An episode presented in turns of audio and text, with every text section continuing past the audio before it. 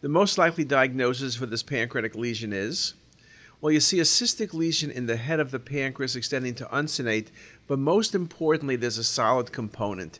When you see a cystic lesion with a solid component, you have to worry about malignancy, and this indeed was an IPMN with high grade dysplasia. It's not the appearance of a serous cystadenoma or an MCN. In truth, it is sort of an IPMN. It really is, but it's an IPM with high grade dysplasia, and you need to say D to get credit for the right answer.